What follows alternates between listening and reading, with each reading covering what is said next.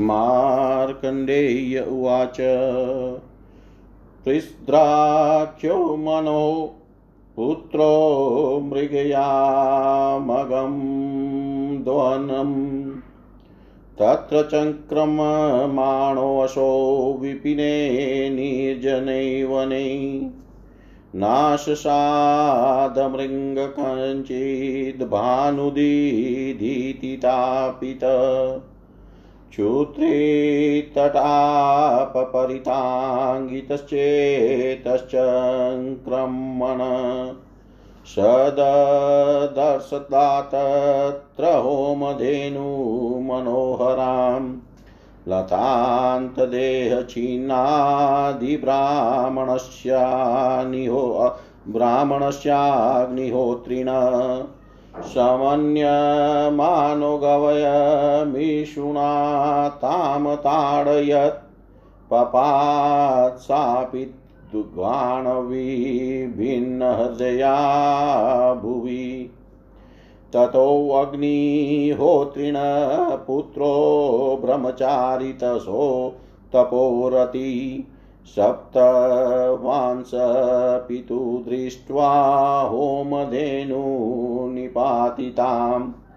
गोपालः प्रेषितः पुत्रो वा भ्रव्यो नाम नामतः। कोपामसपराधीन चित्तवृत्तिस्ततो मुने।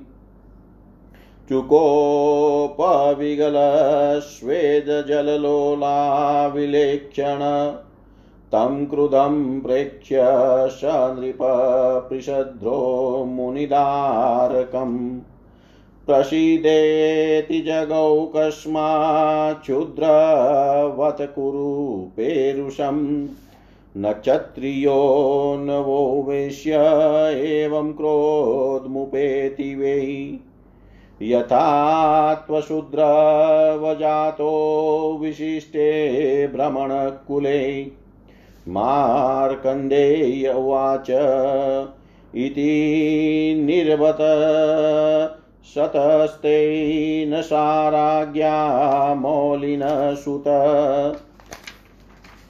सशापतं दुरात्मानं शूद्र एव भविष्यसि।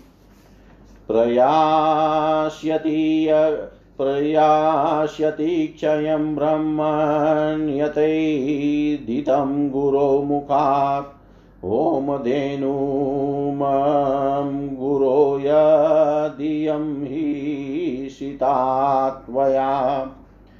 एवं सप्तो नृप क्रुधस्तच्चाप परिपीडित प्रतिशाप परे विप्रतो यञ्जग्राह पाणिना सोऽपरि सोऽपि विनाशाय कोपं चक्रे द्विजोतम तमभ्येत्य त्वरायुक्तो वारयामाश वै पिता।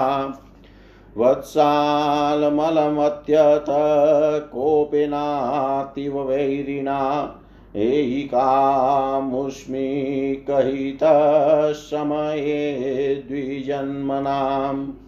कोपस्तपो नाश्यति क्रुधो भ्रशयत्यथायुष क्रुधस्य गलते ज्ञानं क्रुधश्चाताचह्यते नद्य मे क्रोधशीलस्य नाथचाप्नोतिरोपण। नालं सुखाय कामाप्ति कोपेनाविष्टचेतसाम्। यदि राज्ञा हता धेनुरियाँ विज्ञानिनाशता युक्तमत्र दयां कर्तुमात्मनो हितबोधिना। अथवा अजानता धेनुरियं व्यापादिता मम। तत्कथं शापयोग्योऽयं दुष्टं नाश्य मनो यत। आत्मनो हित्मनविच्छन् बाधतयो अपरं नर। कर्तव्या मूढविज्ञाने दया तत्र दयालुभिः। अज्ञानत कृते दण्डं पातयन्ति बुधा यदि बुद्धेभ्यस्तमहं मन्ये वरमज्ञानिनो नरा। नाद्यशापस्त्वयो नाद्यशापस्त्वया देय पार्थिवस्यास्य पुत्रक। स्वकर्मणेव पतिता गौरै साधुकमृत्युना मार्कण्डे उवाच पृषद्रोणी पृषद्रौपि मुनै पुत्रं प्रणम्यानम्रकन्दर तिजगादौ चैर्ज्ञानाध्वातितेति च। भयाग्वयबुद्धया गौरवध्याधातिता मुने अज्ञानादोमधेनुस्ते प्रसिद्धत्वं च नो मुने। ऋषिपुत्र उवाच, आजन्मनो महिपान्नमया व्याहृतं मृषा। क्रोधश्चाद्य महाभाग नान्यथा मे कदाचन तन्नाहमेनंसक्रौमि शापं कतु नृपान्यथा। यस्ते हि समुद्यक्तशापो द्वितीय शनिवर्तित। इत्युक्तवन्तं तं बालमादाय सपिता ततः। जगामश्वाश्रमंसोऽपि प्रीशद्रशूद्रतामगात् इति श्रीमार्कण्डे पुराणे वंशानुचरिते पृषभ्रोपाख्याने नवाधिकशततमोऽध्याय। सर्वं श्रीशां सदाशिवाय अर्पणम् अस्तु ॐ विष्णवे नम, ॐ विष्णवे नम, ॐ विष्णवे नमः। मार्कंडे जी बोले, मनुपुत्र प्रशुभ्र एक समय मृगया की अभिलाषा से वन में गए थे। उन्होंने निर्जन वन में इधर उधर भ्रमण करके भी कोई मृग नहीं पाया। किंतु सूर्य की किरण से तप्त और भूख प्यास से पीड़ित होकर इधर उधर विचरण करते करते वहाँ किसी अग्निहोत्री ब्राह्मण की खुली हुई मनोहर होम धेनु लता के अंतर में छिपी देखी। उन्होंने उसको गवय, खो गौ सदृश जीव जान बाण मारा और वह धेनु भी बाण से हृदय फट जाने का कारण पृथ्वी में गिर गई। हे मुने, अग्निहोत्री ऋषि का गोपालन में नियुक्त ब्रह्मचारी और तपस्यानुरागी बाभ्रव्य नामक पुत्र तिस काल में पिता की होम धेनु को गिरता हुआ देख क्रोधित हो, अत्यंत क्रोध से नष्ट ज्ञान एवं पसीने से आद्र देह और अश्रुपूर्ण घूर्णित नेत्रों से राजा के शाप देने में उद्यत हुआ।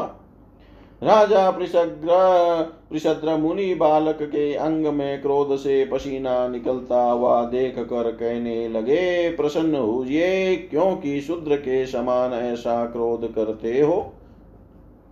आप उत्तम ब्राह्मण के कुल में जन्म ग्रहण करके जिस प्रकार शूद्र समान आचरण करते हैं, इस प्रकार किसी क्षत्रिय या वैश्य को भी कोप के वशीभूत नहीं देखा जाता।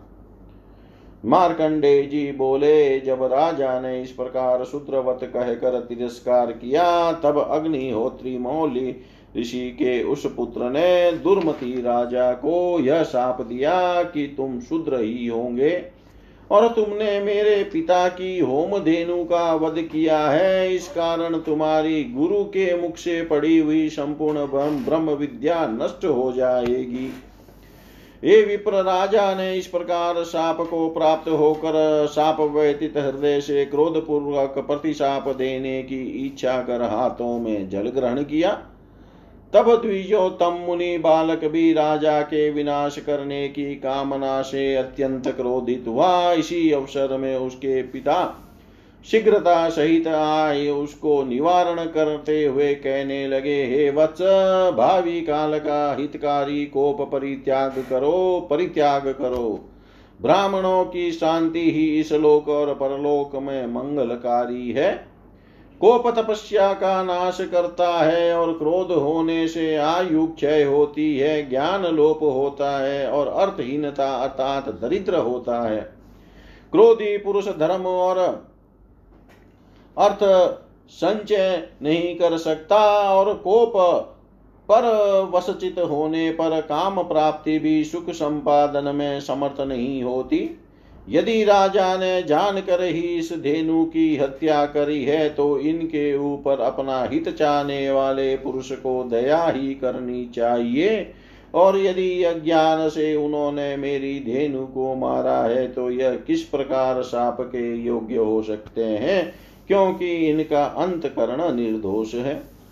जो मनुष्य अपने हित की इच्छा से दूसरों को दुख देते हैं, उन मूड व बुद्धि मनुष्यों के ऊपर भी दयालु पुरुषों को दया ही प्रकाश करनी चाहिए और बिना जाने, अपराध करने पर जो बुद्धिमान पुरुष दंड देते हैं, उनकी अपेक्षा में अज्ञानी पुरुषों को श्रेष्ठ समझता हूँ।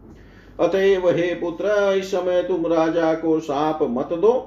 गाय अपने कर्म के वश होकर ही इस दुख कर मृत्यु मुख में गिरी है। मार्कंडे जी बोले, फिर प्रशुद्र भी मस्तक झुकाए मुनि पुत्र को प्रणाम कर उच्च स्वर से कहने लगे, प्रसन्न हुए मैंने बिना जाने धेनु की हत्या करी है, हे मुने। मैंने गवय विचार कर ही अवध्यगामी आपके इस होम धेनु को नष्ट किया है। हे मुने, आप मुझ पर प्रसन्न हुई ऋषि पुत्र ने कहा, हे महिपाल, मैंने जन्म से लेकर कभी मिथ्या नहीं बोला है। सुतराम, हे महाभाग, मेरा यह क्रोध ही कभी मिथ्या नहीं होगा। अतएव हे नृप, इस साप को भी अन्यथा नहीं कर सकता। किंतु आपको जो दूसरा साप देने में उद्यत हुआ था उससे निवृत्त होता हूँ, अर्थात वह आपको नहीं देता। बालक के इस प्रकार कहने पर उसके पिता उसको आश्रम में ले गए। इसके उपरांत वह पिसृद्र भी शुद्रता का, शुद्रता को प्राप्त हुए।